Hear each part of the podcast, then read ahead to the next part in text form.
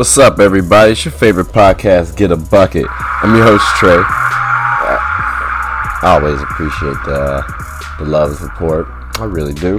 Um, it's a good things to talk about today. If, if starters, it's a good day actually. It's nice and sunny.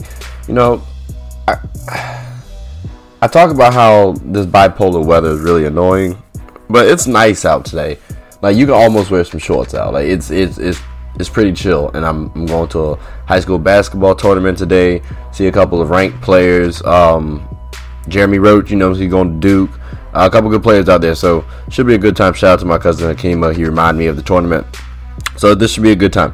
Uh, but all that being said, it's going to be a good episode today. So let's go ahead and get started right on into the show.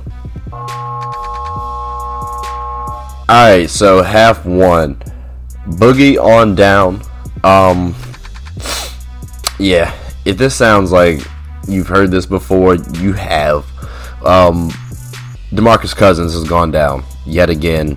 We, I know, I know, I know. We heard about this a couple months back. you know, he was down. He was apparently reports were being said that he was healthy. You know, they rejected that he was going to be coming back to the playoffs to help the Lakers out potentially as he was on their team. Uh, he's been waived by the Lakers, ladies, ladies and gentlemen. So what that means is he is now no longer on the Lakers team. Now he has been apparently granted access to the Lakers facilities and this, that, and third, but I don't think that really means anything per se. Um, I think the Lakers are trying to focus more so on getting a playmaker, someone who can kind of spell for Bron. I know Rondo's there. Uh, people were kind of thinking maybe Kuzma might be able to help out, but it hasn't really panned out the way you wanted it to. Again, should have kept Brandon Ingram, but that's neither here nor there at this point. So we're not trying to keep Boogie because he's not really going to help us. Like we don't need interior help.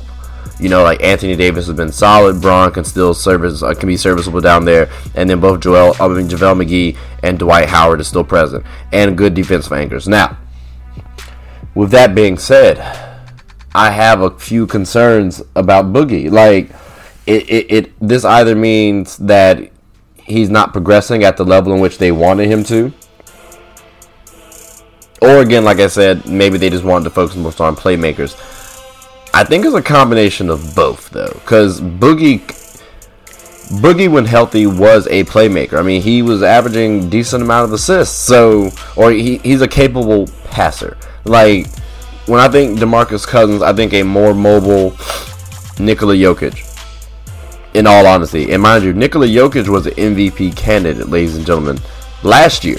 So that's the type of player that you have in Demar- in a healthy Demarcus Cousins. Now, Demarcus Cousins being in the third option of the Lakers roster, I think that can actually be serviceable because he can kind of revert to a Nikola Jokic mobility wise. Like he doesn't have to put a lot of pressure on himself. So I think the Lakers could have used him, but as a playmaker. But them waiving him makes me think, okay, well, he's not progressing as well as he should have. Like maybe they were lying. Now, of course, you're not gonna say, oh, well, he's not playing well. You know, we're just gonna keep him until next year. If he were in the plans, like you know, you would he would have been on the team still.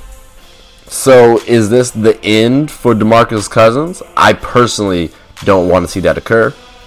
I don't think it is. He's a he's a skilled big man, and in all honesty, on the offensive side, at least you can still squeeze out two to three years. Plus, he's still young enough to the point where that's realistic. Um, he's going to have to slim down a little bit because he's a big guy, and that weight on those joints is going to be. I mean, we talk about Zion all the time and how his weight keeps crashing on his or will keep crashing on his knees, and that's going to be an issue. Well, Demarcus Cousins is not a skinny fella. He's also like 6'11. So that's a lot of weight on those on those joints. So and big men, it's hard for them to stay healthy.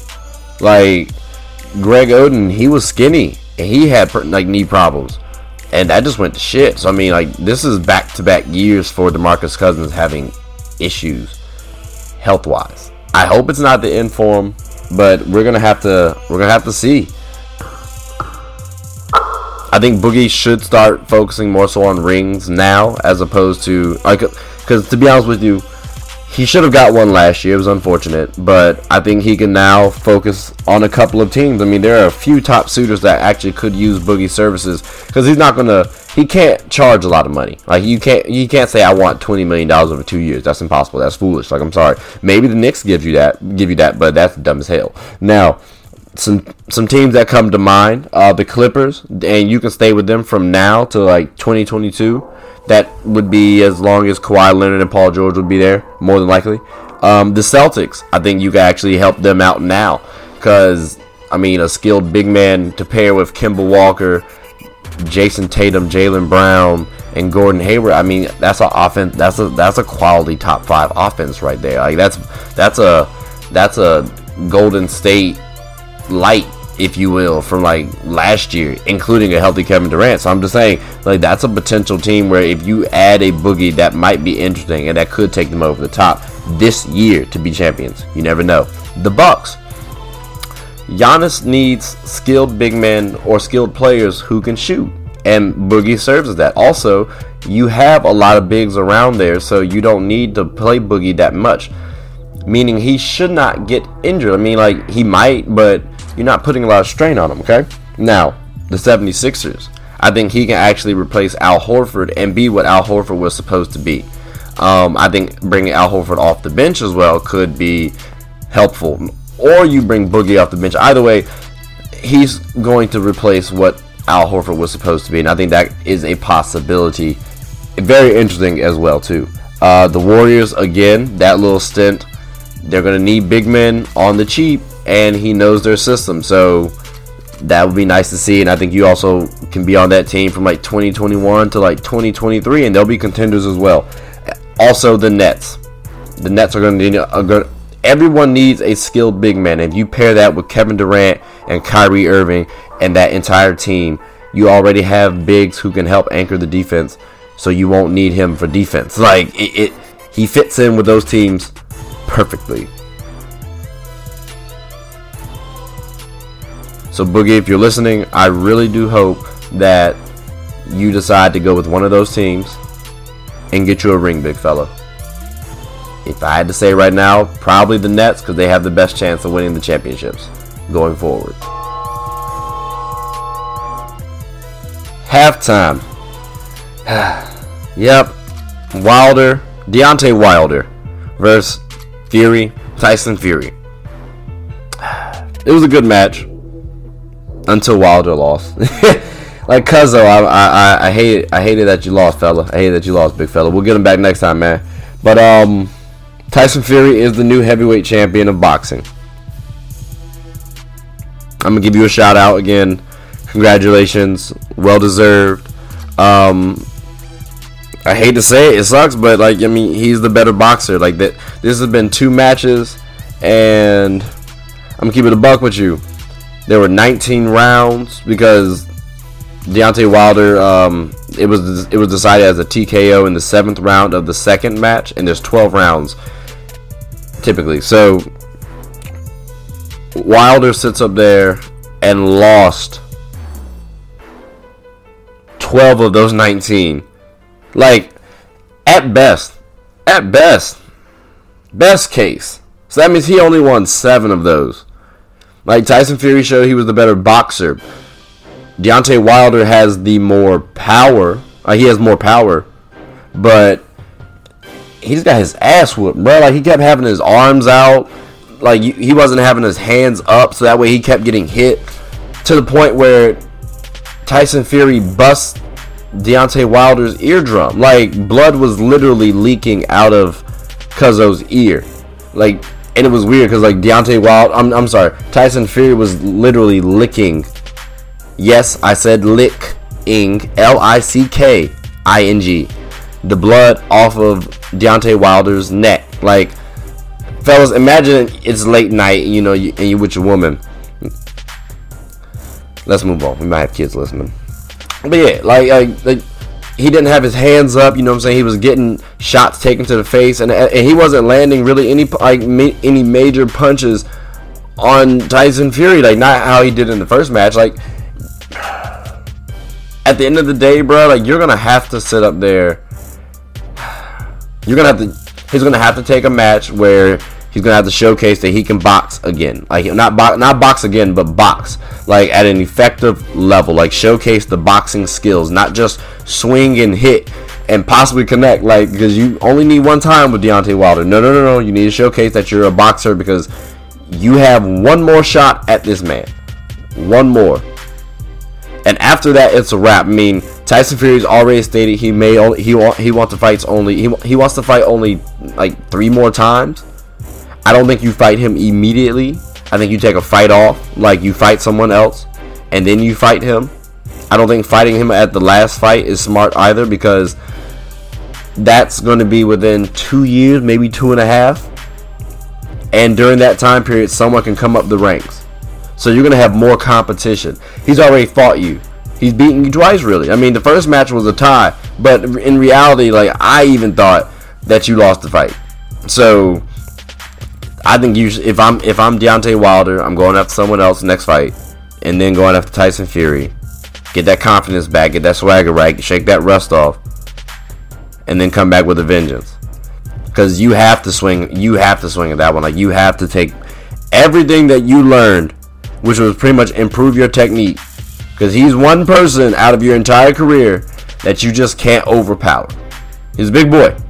And he's mobile, he's goofy, he's loosey with it. Like, you got to be an actual boxer and showcase your skill set. Alright, half two. Our sports analyst ODN. Um, nah, I know what you're thinking. Like, I'm kind of talking about myself. Uh, I'm I'm really speaking more towards Kendrick Perkins. He's he's had a couple of battles, couple bouts, couple beefs, couple squabbles, if you will, uh, with a few folk. And ironically, they're on the same damn team. Like Kevin Durant, you know, you had the beef with him over Twitter. They squashed it, but you know, you still had that beef. And then he got a little. He said he made a little comment about Kyrie Irving, like, like he's hating on Kyrie a little bit. I I hate the fact that as analysts we hate it seems like we hate more so than we try to really promote. You know what I'm saying? Try to really be positive about folk, uplift. Like for example, I'm not the biggest Bron fan. And it's it's crazy, yeah, I know I'm a Laker fan, I hear you. But I'm a Kobe fan, sorry, and I didn't like the way that people were comparing were comparing Bron to Kobe at an early age. Like they're different players, but at the same time, I'm going to be open minded and like really opinionated, not sitting there and say, "Oh, I don't like him that much, so I'm not, I'm not gonna give him any praise." Like I give Bron praise, I give Bron credit, I give Bron shout outs on the page here and there. You know what I'm saying? Like when, especially when it's like a good milestone marker. Like, of course, I don't think a lot of anal- I don't think analysts do that enough, or at least don't do that effectively. And it's about time that they start doing so. I mean, the story that I that really brought this to my attention was Kendrick Perkins kind of going on Kyrie, like because Kyrie wants to be, like, because not wants to be. I'm sorry, Kyrie Irving is one of the is a vice president of the National Basketball um, Players Association. So essentially, him, uh, he is now one of the members who can like speak for the the players in the NBA. And Kendrick Perkins was kind of like going on Kyrie Irving, saying like, you know what, he, he's not a good leader, this, that, and the third, pretty much questioning why he even got the role. Well, let's put this into context, people, because it's not like it's a, a specific position. Like this isn't politics. This isn't presidential elections. You know, like it's not like president, vice president. There are seven VPs. So the whole structure is Chris Paul's the president, Andre Iguodala is the vice president, and then there are six other VPs. Like who do we have here? Um, Bismack Biyombo, CJ McCollum, Garrett Temple, Malcolm Brogdon, Jaylen Brown, and of course Kyrie Irving. Like those are the VPs.